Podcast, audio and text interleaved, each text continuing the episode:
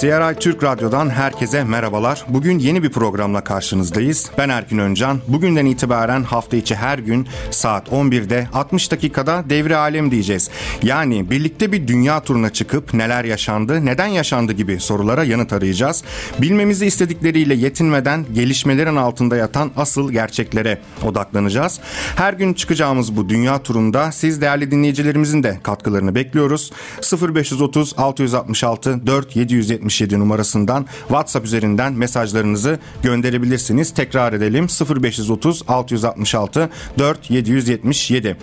Tabi dünya turumuza devam ederken dünya genelinden şarkılar dinleyeceğiz programımızda. Hatta hemen bir şarkıyla başlayalım. Red Hot Chili Peppers geliyor. Other Side diyoruz. Kısa bir müzik arasının ardından dünya turuna başlıyoruz. Müzik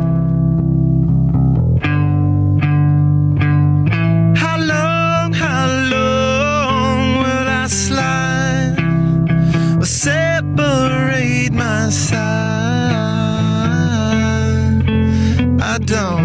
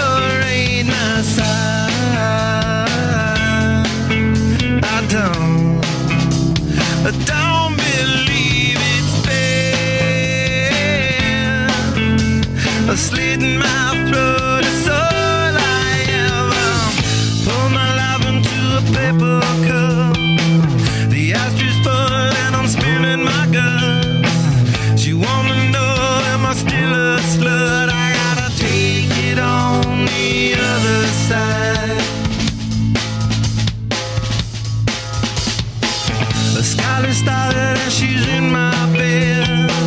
A candle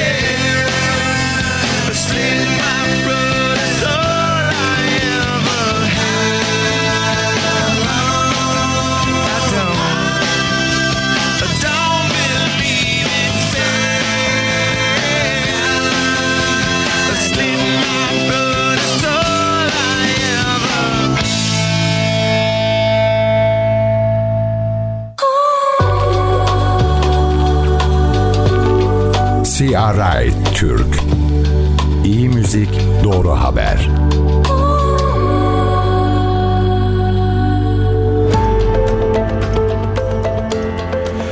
60 dakikada devre alem devam ediyor. Ben Erkin Öncan. Dünya turumuza Amerika'dan başlayalım. George Floyd cinayetini hatırlarsınız 25 Mayıs 2020'de Amerika Minneapolis Minnesota'da öldürülmüştü. Bir mağaza görevlisinin sahte 20 dolarlık banknot kullanmış olabileceği şüphesi üzerine yaptığı bir ihbar sonucunda gözaltı işlemi sırasında George Floyd öldürülmüştü. Bu cinayetin özelliği neydi? George Floyd'un e, bir siyah Amerikalı olmasıydı. Öldüren polislerin ise beyaz polisler olması olmasıydı. E, George Floyd'u öldüren memurlardan Derek Chauvin kaldığı hapishanede saldırıya uğradı. Ağır yaralı durumda olduğu söyleniyor. Saldırıya ilişkin detaylar henüz bilinmese de bu saldırı George Floyd cinayetini ve dolayısıyla Amerika'da yerleşik sistematik ırkçılığı bir kez daha gözler önüne sermiş oldu. Amerika'dan devam edelim. Amerika ordusunun Suriye ve Irak'taki silahları çalınıyor. The Intercept sitesinin bir haberi bu. Amerikan kurumlarına ait ceza soruşturma dosyalarına dayandırılan habere göre Amerikan ordusunun Irak ve Suriye'de bir takım silah ve teçhizatı birdenbire ortadan kayboldu.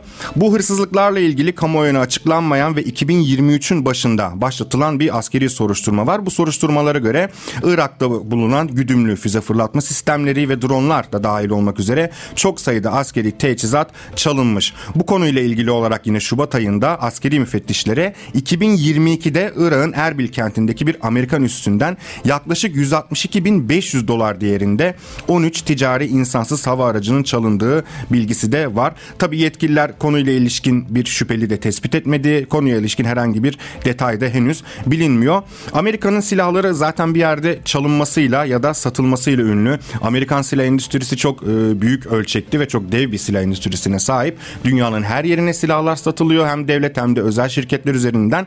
Ama bu silahlar genellikle çalınıyor veya satılıyor. Biz bunu nereden biliyoruz? Rusya-Ukrayna savaşında Amerika'nın Ukrayna'ya verdiği silahların Deep Web üzerinden, Dark Web üzerinden kara borsaya çıkarılıp satılmasıyla biliyoruz. Özellikle bu Javelin denen e, füzeler Ukrayna doğrudan Ukrayna askerleri tarafından internette satışa çıkarılmıştı ve bu silahları dünyanın pek çok yerinde Libya, Irak gibi özellikle çatışma bölgelerinde gördük. Yine Amerika'dan devam ediyoruz. Amerikan Merkez Kuvvetler Komutanlığı ABD donanmasına bağlı USS Dwight Eisenhower uçak gemisinin Hürmüz Boğazı üzerinden Basra Körfezi'ne girdiğini açıkladı. Yani yine bir Amerikan askeri varlığı ve yine Amerika'nın kilometrelerce ötesinde faaliyet göstermesi durumu var. Sosyal medya platformundan X üzerinden bir açıklama yaptılar ve dediler ki Eisenhower 26 Kasım'da CENTCOM görevlerine destek olmayı sürdürürken Hürmüz Boğazı'ndan geçerek Basra Körfezi'ne girişini tamamladı. Geminin seyri sefer serbestisini sağlamak amacıyla devreye gezeceğini belirtiyorlar ve güdümlü füze kruvazörü USS Philippine ve yine destroyer USS Steham ve Fransız donanmasına ait bir fırkateynin de eşlik ettiği kaydedildi. Bunun e, görünen sebebi e, Aden Körfezi'nde ticari bir gemiyi ele geçirme girişiminde bulunulmuştu hatırlarsanız ve buradaki silahlı 5 kişinin e, yakalandığı açıklandı ve yine CENTCOM sosyal medyadan yaptığı açıklamada Central Park isimli ticari geminin dün Aden Körfezi'ndeki korsanlıkla mücadelede görevli güçlerinden yardım istediği belirtildi. Tabi Amerikan askeri gücü yalnızca çeşitli ülkelere e, demokrasi getirmek ya da bölgedeki tırnak içinde istikrarı sağlamak için bölgede bulunmuyor. Aynı zamanda bu tür korsanlık karşıtı görevlerle de bölgedeki askeri varlığını sürdürüyor. Amerika kıtasından devam ediyoruz yine. Meksika'da geçtiğimiz günlerde gazeteciler kaçırıldı. Kimliği belirsiz silahlı kişiler Meksika Meksikalı 3 gazetecinin de aralarında bulunduğu 5 kişiyi kaçırdı. Bu silahlı kişiler Meksika'da yayınlanan haftalık Espectador de Taxco gazetesinin ofisine baskın yaptılar ve gazeteciler Silvia Arce, Alberto Sanchez ve Marco Toledo'nun yanı sıra eşini ve çocuğunu da kaçırmışlardı. Saldırganlar daha sonra Marco ve oğlu dışında herkesi serbest bıraktı. Olaya ilişkin detaylar hala beklenirken muhtemelen bir siyasi olay ya da bir fidye e, girişimiyle bunların kaçırıldığı biliniyor. Tabi Meksika medya için özellikle en tehlikeli ülkelerden biri olarak biliniyor. Sadece geçen yıl Meksika'da 5 gazeteci öldürülmüştü. Meksika çete savaşlarıyla da ünlü. Ülkede birbirleriyle çatışan, rekabet halinde olan çeşitli karteller, çeteler mevcut. Ee, yine dün Meksika'nın Guadalupe kentinde bir araca silahlı saldırı düzenlendi. Saldırıda 9 kişi öldürüldü, 4 kişi de yaralandı. Bu saldırının da çete hesaplaşması olduğu değerlendiriliyor. Büyük bir uyuşturucu pazarından söz ediliyor Meksika'da. Aynı zamanda Amerika'ya geçen e, uyuşturucunun da en önemli rotası olduğu için büyük çete hesaplaşmalarına sahte sahne olduğu söyleniyor.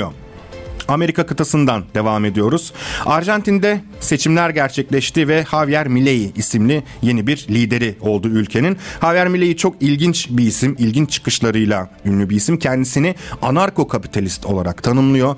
Arjantin'in tamamını dolara geçireceğini söylüyor. Merkez Bankası'nı kapatacağını söylüyor. Aynı zamanda ölen köpekleriyle iletişim kurabildiğini de söylüyor. Böyle e, ilginç huyları da var. Milley aynı zamanda BRICS'ten vazgeçtiğini söylemişti. Ülkenin geleceğini Amerika ve İsrail'de gördüğünü söylemişti. Tabi en büyük soru işareti de Milley'nin bu vaatlerini gerçekten yerine getirip getiremeyeceği oldu. Çünkü Milley seçildi seçilmesine ama partisi mecliste hala çoğunluk değil. Bu konuda CGN Türk internet sitesinde e, çeşitli röportajlar ve değerlendirmeler var. Meraklısı girip bakabilir. Son olarak Milley seçildikten sonra Milley'nin ekibinin Milley'nin bu sert söylemleri problemlerini yumuşatmak için çalışmalara girdiği söyleniyor. Çünkü e, ülkeyi birdenbire tamamen dolara geçirmek, e, BRICS ile ilişkileri koparmak, ülkeyi tamamen Amerika'nın üssü haline getirmek e, Arjantin gibi bir ülkede dahi kolay değil. Çünkü Arjantin'de aynı zamanda sol muhalefette milli seçilmesine rağmen yeterince e, alt edilebilir durumda değil. Güçlü bir sol muhalefette var ve önümüzdeki dönemde Arjantin'de de e, sokaklara yansıyacağı bekleniyor bu muhalefetin Milley'i karşıtı. Çünkü çok e, radikal bir isim. Milli son olarak başkent Buenos Aires'teki Balvenara semtinde bir Yahudi ayinine katıldı. E, Haham David Pinto Şilta'dan kutsama duası aldı. Başına kipa taktı. E, Yahudilerin ünlü e, baş, başlığından söz ediyoruz. Ve ayin esnasında Milley'e kız kardeşi Karina da eşlik etti. Karina ilginç bir karakter. Bir anlamda Milley'nin akıl hocası gibi de sayılabilir. Bu iki kardeş birlikte e, çeşitli medyumlara gidiyorlar. Çok önemli kararları bu işte parapsikolojik e, yetenekleri olduğu iddia edilen isimlere danışarak alıyorlar. Az önce de söylediğimiz gibi ölen köpekleriyle de konuşuyorlar. Bu arada Milley görevini 10 Aralık'ta mevcut devlet başkanı Alberto Fernandez'den devralacak ve 2027'ye kadar devlet başkanlığı görevini yürütecek. Milley Amerika'ya da gidecek. Arjantin medyasının haberi e, ülkenin geleceğin ekonomi bakanı olarak adlandırdığı eski Maliye Bakanı Luis Caputo ile birlikte Amerika'ya giderek e, Twitter'dan yaptığı, X'ten yaptığı paylaşımında Amerika yolundayız ifadelerini kullandı ve ayrıca Milley hükümetinin olası ekonomi bakanı olarak değerlendirilen Caputo ve ülkenin yeni başbakanı olarak adlandırılan Nicolas Pose'nin de yanında olduğunu belirten bir fotoğraf yayınladı. Ve elbette anmadan geçmek olmaz geride bıraktığımız 25 Kasım tarihi Küba devriminin lideri Fidel Castro'nun ölüm yıl dönümüydü. Kendisi 2016 yılında aramızdan ayrıldı. Fidel Castro gibi insanlar dünyamıza çok gelmiyorlar. Küba gibi küçük Amerika'nın burnunun dibinde hem ekonomik hem de askeri tehditlerinin e, doğrudan dibinde olan bir ülkede bir devrim gerçekleştirmek, bir sosyalist iktidar kurmak ve bunu uzun süre sürdürebilecek bir sistem oturtmak kolay değil. Böylelikle Fidel'i ve Kübalı devrimcileri de analım ve e, Carlos Puebla'dan ve sonra Fidel geldi isimli şarkıyı dinleyelim. Kısa bir müzik arasının ardından yine birlikteyiz. İyi müzik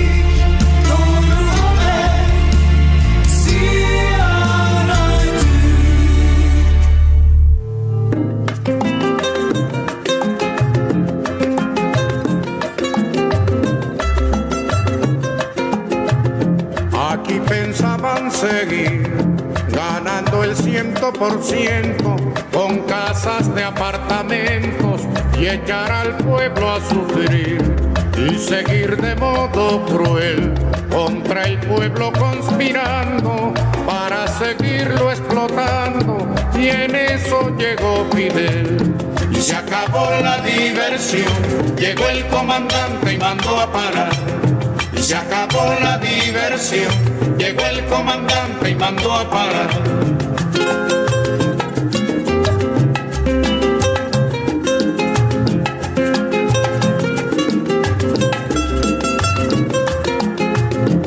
Aquí pensaban seguir, Bragan arando y tragando tierra, sin sospechar que en la sierra se alumbraba el porvenir y seguir de modo cruel la costumbre del delito, hacer de Cuba un garito y en eso llegó Fidel. Y se acabó la diversión, llegó el comandante y mandó a parar. Y se acabó la diversión, llegó el comandante y mandó a parar.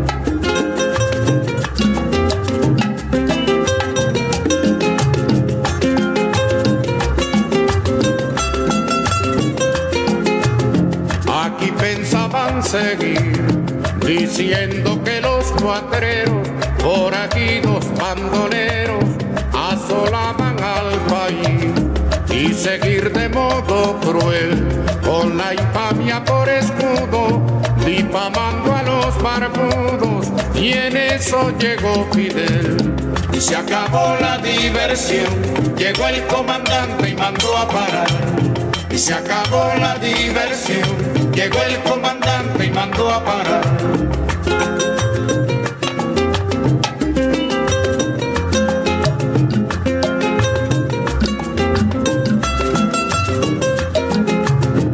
Aquí pensaban seguir jugando a la democracia y el pueblo que en su desgracia se acabara de morir y seguir de modo cruel sin cuidarse ni la forma con el robo como norma y en eso llegó Fidel. Y se acabó la diversión llegó el comandante y mandó a parar. Y se acabó la diversión llegó el comandante y mandó a parar. İyi müzik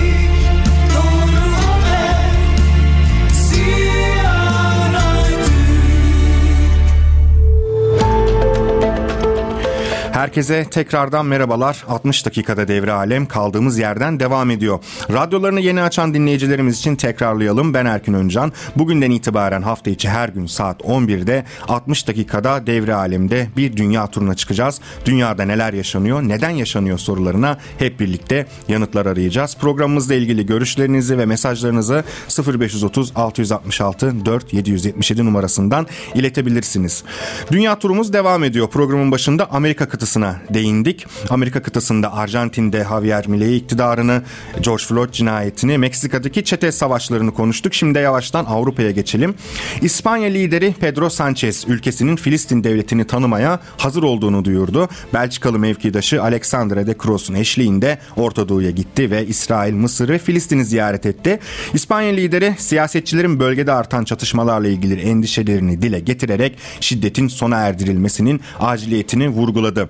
Şimdi Avrupa ülkeleri arasında İsrail meselesiyle ilgili bir görüş ayrılığı var. Bunun iki önemli sebebi var. Birincisi siyasi yani İspanya gibi ülkeler İsrail-Filistin meselesinde farklı bir pozisyon alabiliyorlar. Filistin halkına da e, sempati gösterebiliyorlar ve iki devletli çözümü savunabiliyorlar. Bölge, bölgedeki çatışmaların bitmesini isteyebiliyorlar. Ancak bir diğer önemli nedense ekonomi.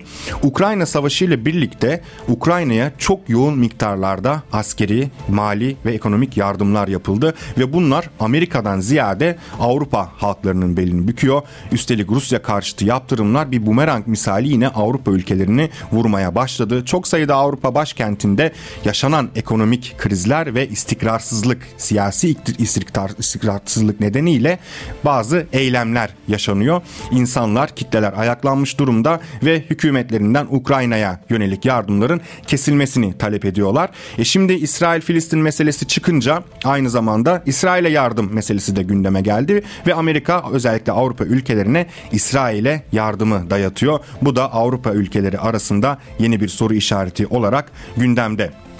Aynı konuda Almanya'ya geçelim. Amerikan savunma yayınlarından Defense News'un bir haberi var. Diyor ki Almanya bir hafta önce açıklanan 1.3 milyar euroluk askeri yardım paketi kapsamında Ukrayna'ya 4 adet orta menzilli uçak savar füze sistemi tedarik edecek.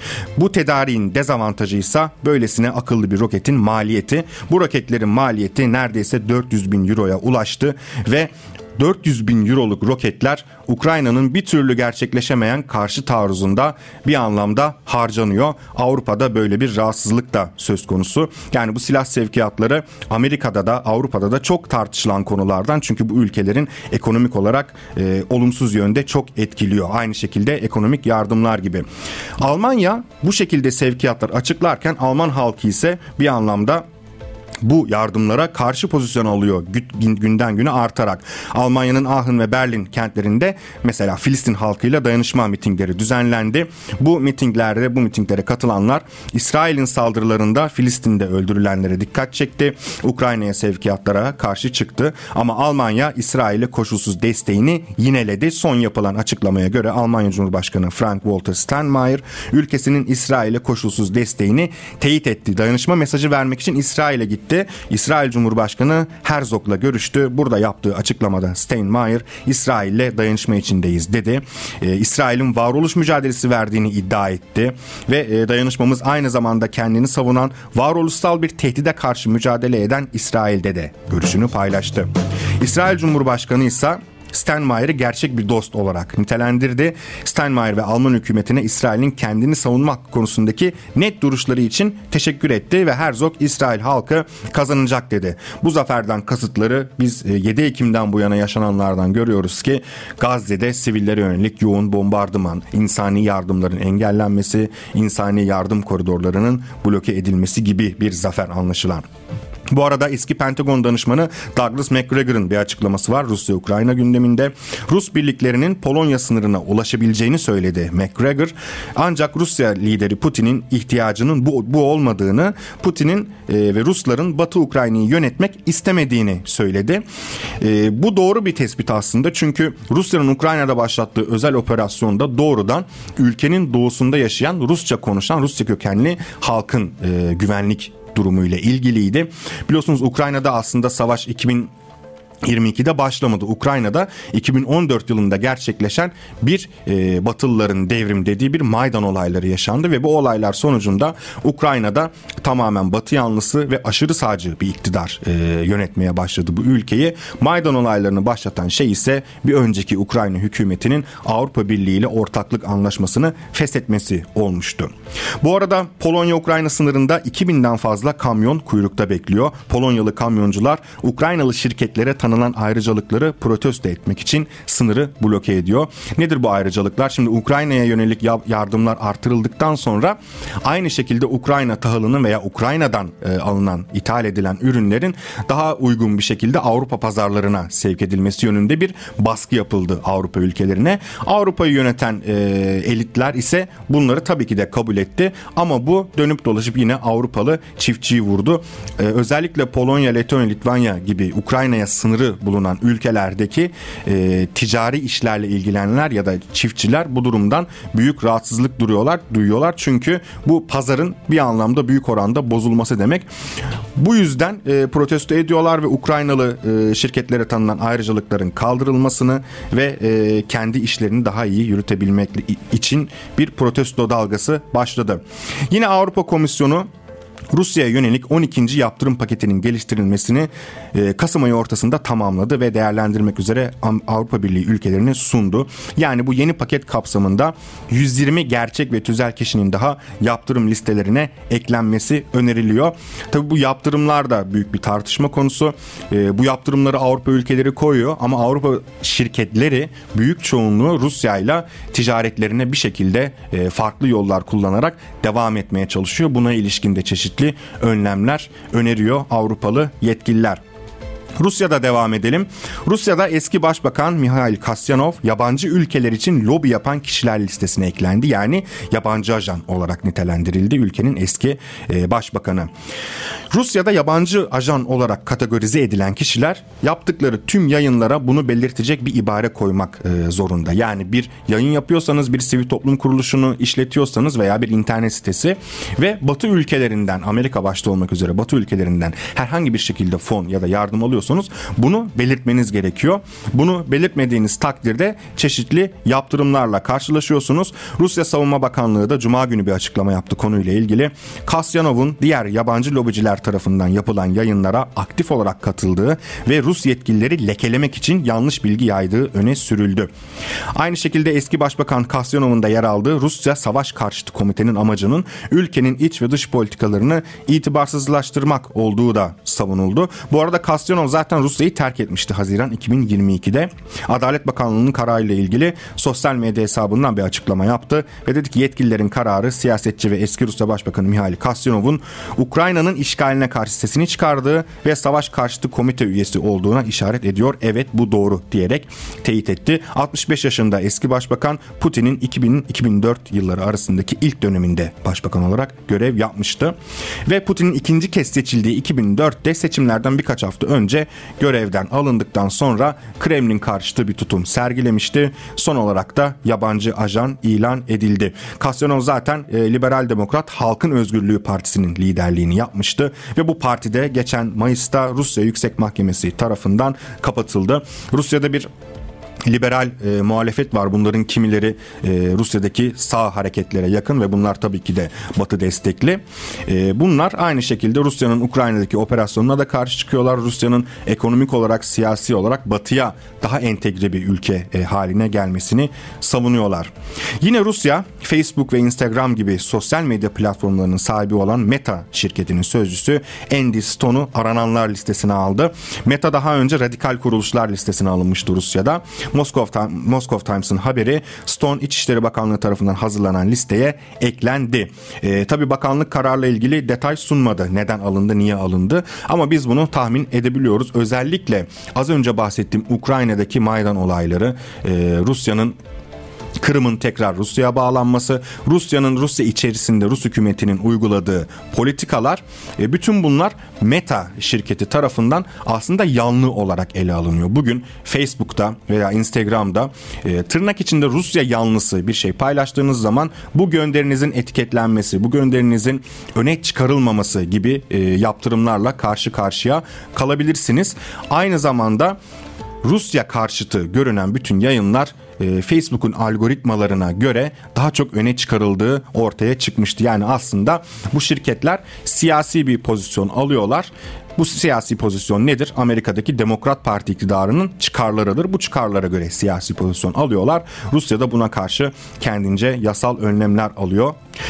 Bir müzik arası daha verelim devam etmeden önce. Creedence Clearwater Revival'dan Fortunate Son'ı dinleyeceğiz. Bu şarkı Vietnam Savaşı'nın bütün şiddetiyle devam ettiği bir dönemde Amerika'nın savaş politikalarını eleştiren gençliğin marşı haline gelmişti o yıllarda. E, mesajı savaşı zenginlerin çıkardığı ancak fakirlerin öldüğü e, mesajını taşıyor. E, milyonerin oğlu olan ben değilim, ağzında gümüş kaşıkla doğan ben değilim, senatörün oğlu olan ben değilim gibi sözleri bulunuyor. Fakirlerin savaşa gönderildiği, zenginlerin kayırıldığı mesajıyla Fortunate Son diyoruz. Kısa bir aranın ardından görüşmek üzere.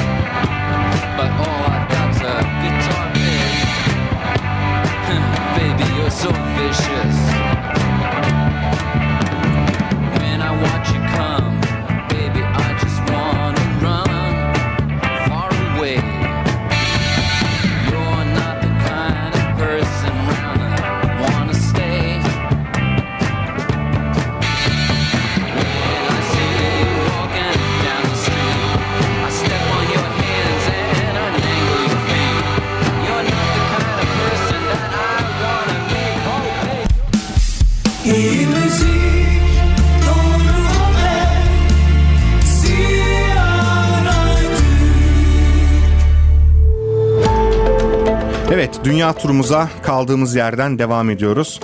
Hamas ve İsrail arasındaki 4 günlük esir takısı ve insani ara anlaşmasının son gününe girildi. Hamas 39, İsrail ise 117 esiri serbest bıraktı. Anlaşma kapsamında bugün en az 10 İsrailli esirin daha serbest bırakılması bekleniyor. Anlaşmanın günde 10 esire karşılık uzatılması ihtimali de bulunuyor bu arada. İsrail ve Hamas'tan esir takası ve ateşkes anlaşmasının uzatılmasına dair açıklamalar da geldi. Bu arada İsrail ile Hamas arasındaki bu takasta İsrail hapishanesinde tutulan 39 Filistinli serbest bırakıldı. Filistin Kurtuluş Örgütü'ne bağlı esirler ve serbest bırakılanlar heyetinden yapılan açıklamada Ofer hapishanesindeki 39 Filistinlinin Uluslararası Kızılaç Komitesi'ne ait otobüsle Batı Şeria'nın Bireh kentine ve Kudüs'e doğru yola çıktığı belirtildi. Aynı şekilde Filistin resmi haber ajansı Vafa'da yer alan haberde de İsrail'in 33'ü çocuk, 6'sı kadın, 39 Filistinliyi serbest bıraktığı ifade edildi. Hamas'tan bir yazılı açıklama yapıldı. Çatışmalara insani ara kapsamında 13 İsrailli esirle 7 yabancı uyruklunun Uluslararası Kızılaç Örgütü'ne teslim edildiği belirtildi. Hamas'ın askeri kanadı İzzettin El Kassam Tugaylarından yapılan açıklamada ise esirlerle birlikte Uluslararası Kızılaç Örgütü'ne teslim edilen yabancı uyrukluların sayısının 4 olduğu e, bildirildi. Yine Hamas yaptığı başka bir yazılı açıklamada İsrail ile sağlanan esir takası ve çatışmalara insani ara verilmesini içeren mutabakatı daha fazla esirin serbest bırakılması doğrultusunda uzatmaya çalıştıklarını bildirdi.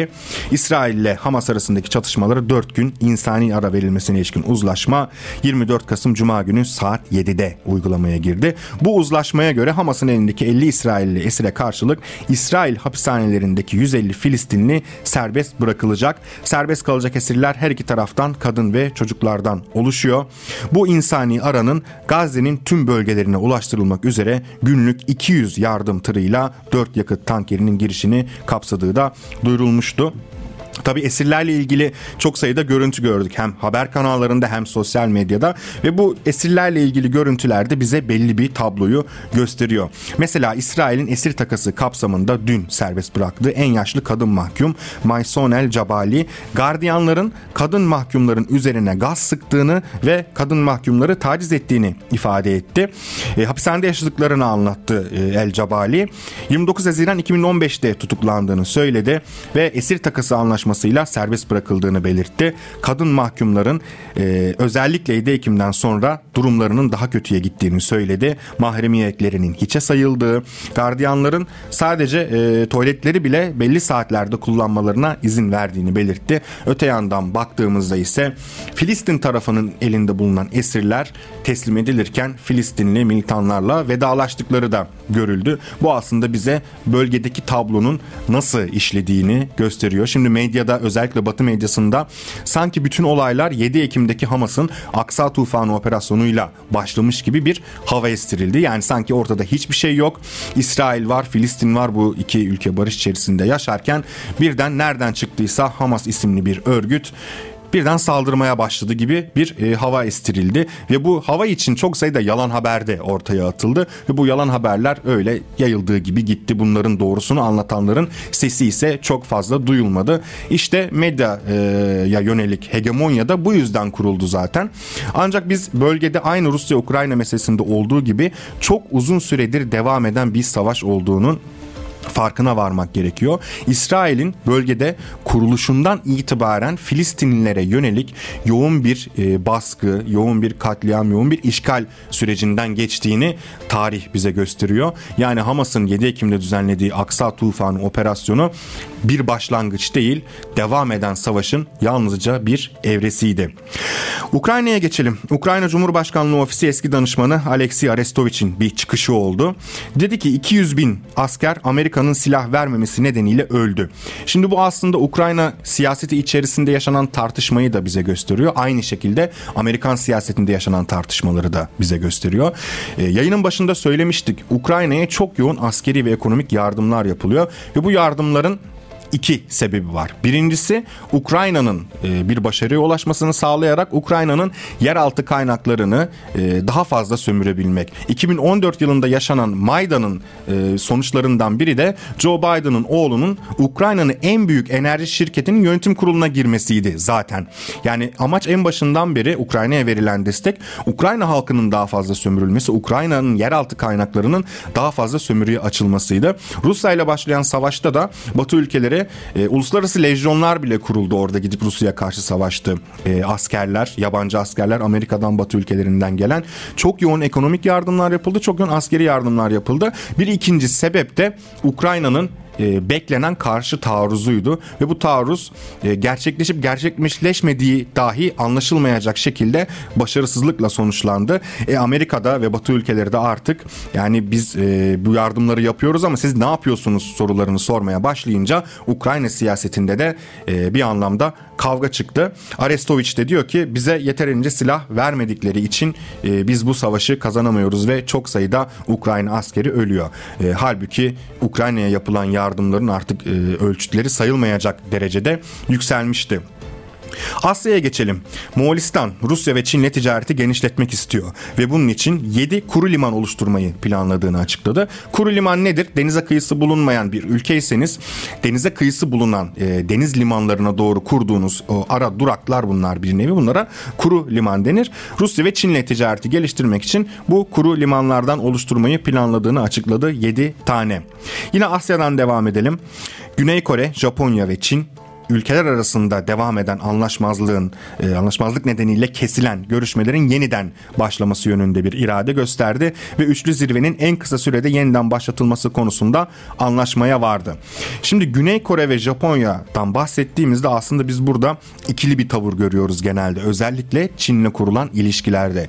Bu ülkeler Çin'le ilişki kurdukları zaman üçlü mekanizmaları kurma yönünde olumlu tavır sergiliyorlar. Görüşmelerin devam etmesi gerektiğini söylüyorlar. Yani temel diplomatik refleksleri gösteriyorlar. Ama aynı e, ülkeler Amerika'nın bölgedeki hem siyasi hem de askeri olarak ileri karakolu e, misyonunu misyonunu edinmeye devam ediyorlar. E, aynı şekilde bu gelişmeyi de bu şekilde değerlendirebiliriz. Çünkü e, Çin'le bu üçlü mekanizmayı kurma yönünde olumlu açıklamalar yapılırken yine Güney Kore, Japonya bu sefer Amerika ile Kore Yarımadası'nın güneyinde ortak bir deniz tatbikatı düzenledi. Yonhap'ın haberi bu. Güney Kore Deniz Kuvvetleri'nin bir açıklaması var. Ortak tatbikat e, gerçekleştirildiği belirtiliyor ve açıklamada ülkenin güneyindeki Jeju Adası yakınlarında gerçekleştirildiği belirtiliyor bu tatbikatın ve Amerika'nın hafta içinde Güney Kore'ye gönderdiği USS Carl Vinson uçak gemisi de bu tatbikatlarda yer alıyor. Bugün siyasi olarak değerlendirdiğimizde Güney Kore, özellikle Güney Kore ve Japonya'nın bölgede Amerikan çıkarlarını temsil eden bir çizgi içerisinde olduğunu söylemek mümkün. Zaten Güney Kore e, Amerika'nın bir anlamda kuzeye karşı ve Çin'e karşı bölgedeki silah deposu haline gelmiş durumda. Belçika'ya dönüyoruz Avrupa'ya. Belçika'da hatırlarsanız geçen yıl bir karar alınmıştı ve bu karar Türkiye'de de çok fazla tartışılmıştı.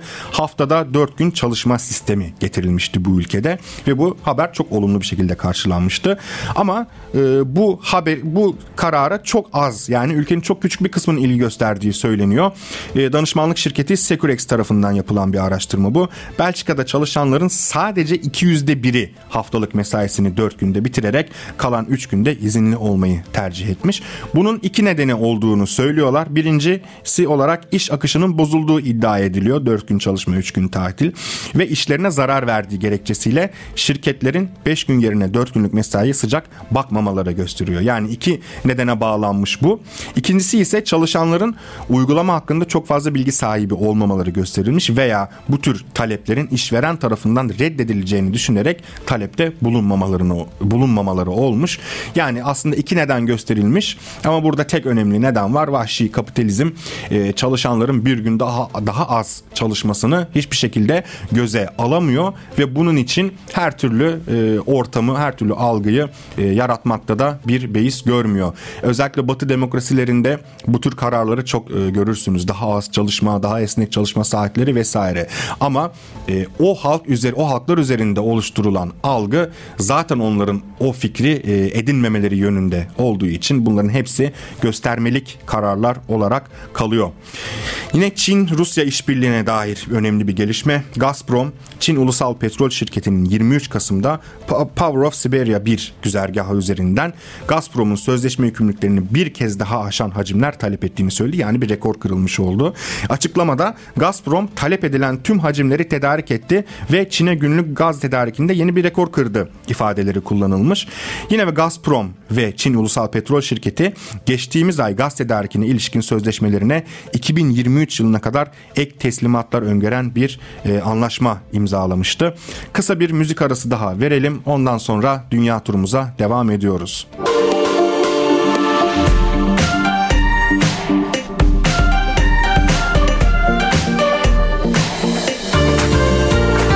CRI Türk We don't need no education.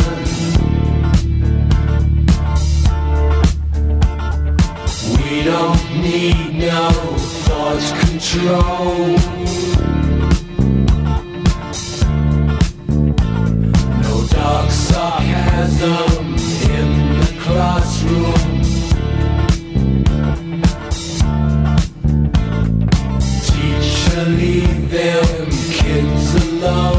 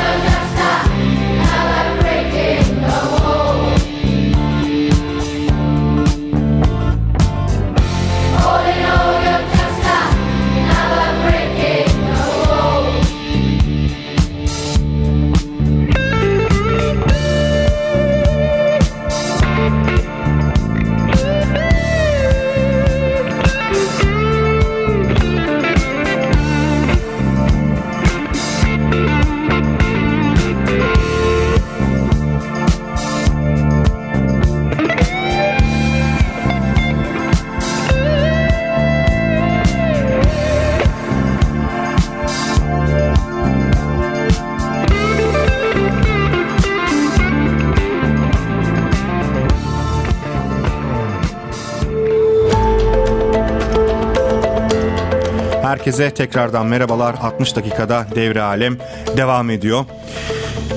Sıradaki gündemimiz İngiltere ve Yunanistan arasında bir e, toplantı belki de pazarlık diyebiliriz. İngiltere ile Yunanistan 2500 yıllık için heykeller için masaya oturdular.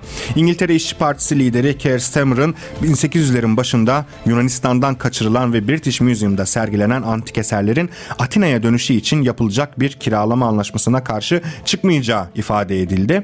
Guardian'da yer alan bir haber bu. Starmer'la Yunanistan Başbakanı Mitsotakis'in danışmanları Londra'da bu konuda bir görüşme gerçekleştiriyorlar.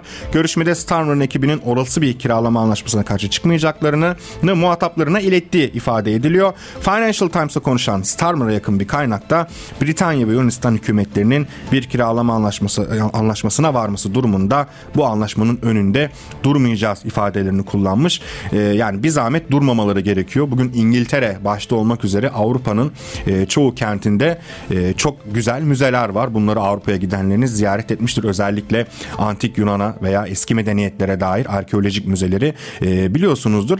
Bu müzelerde yer alan eserlerin büyük bir çoğunluğu çalıntı.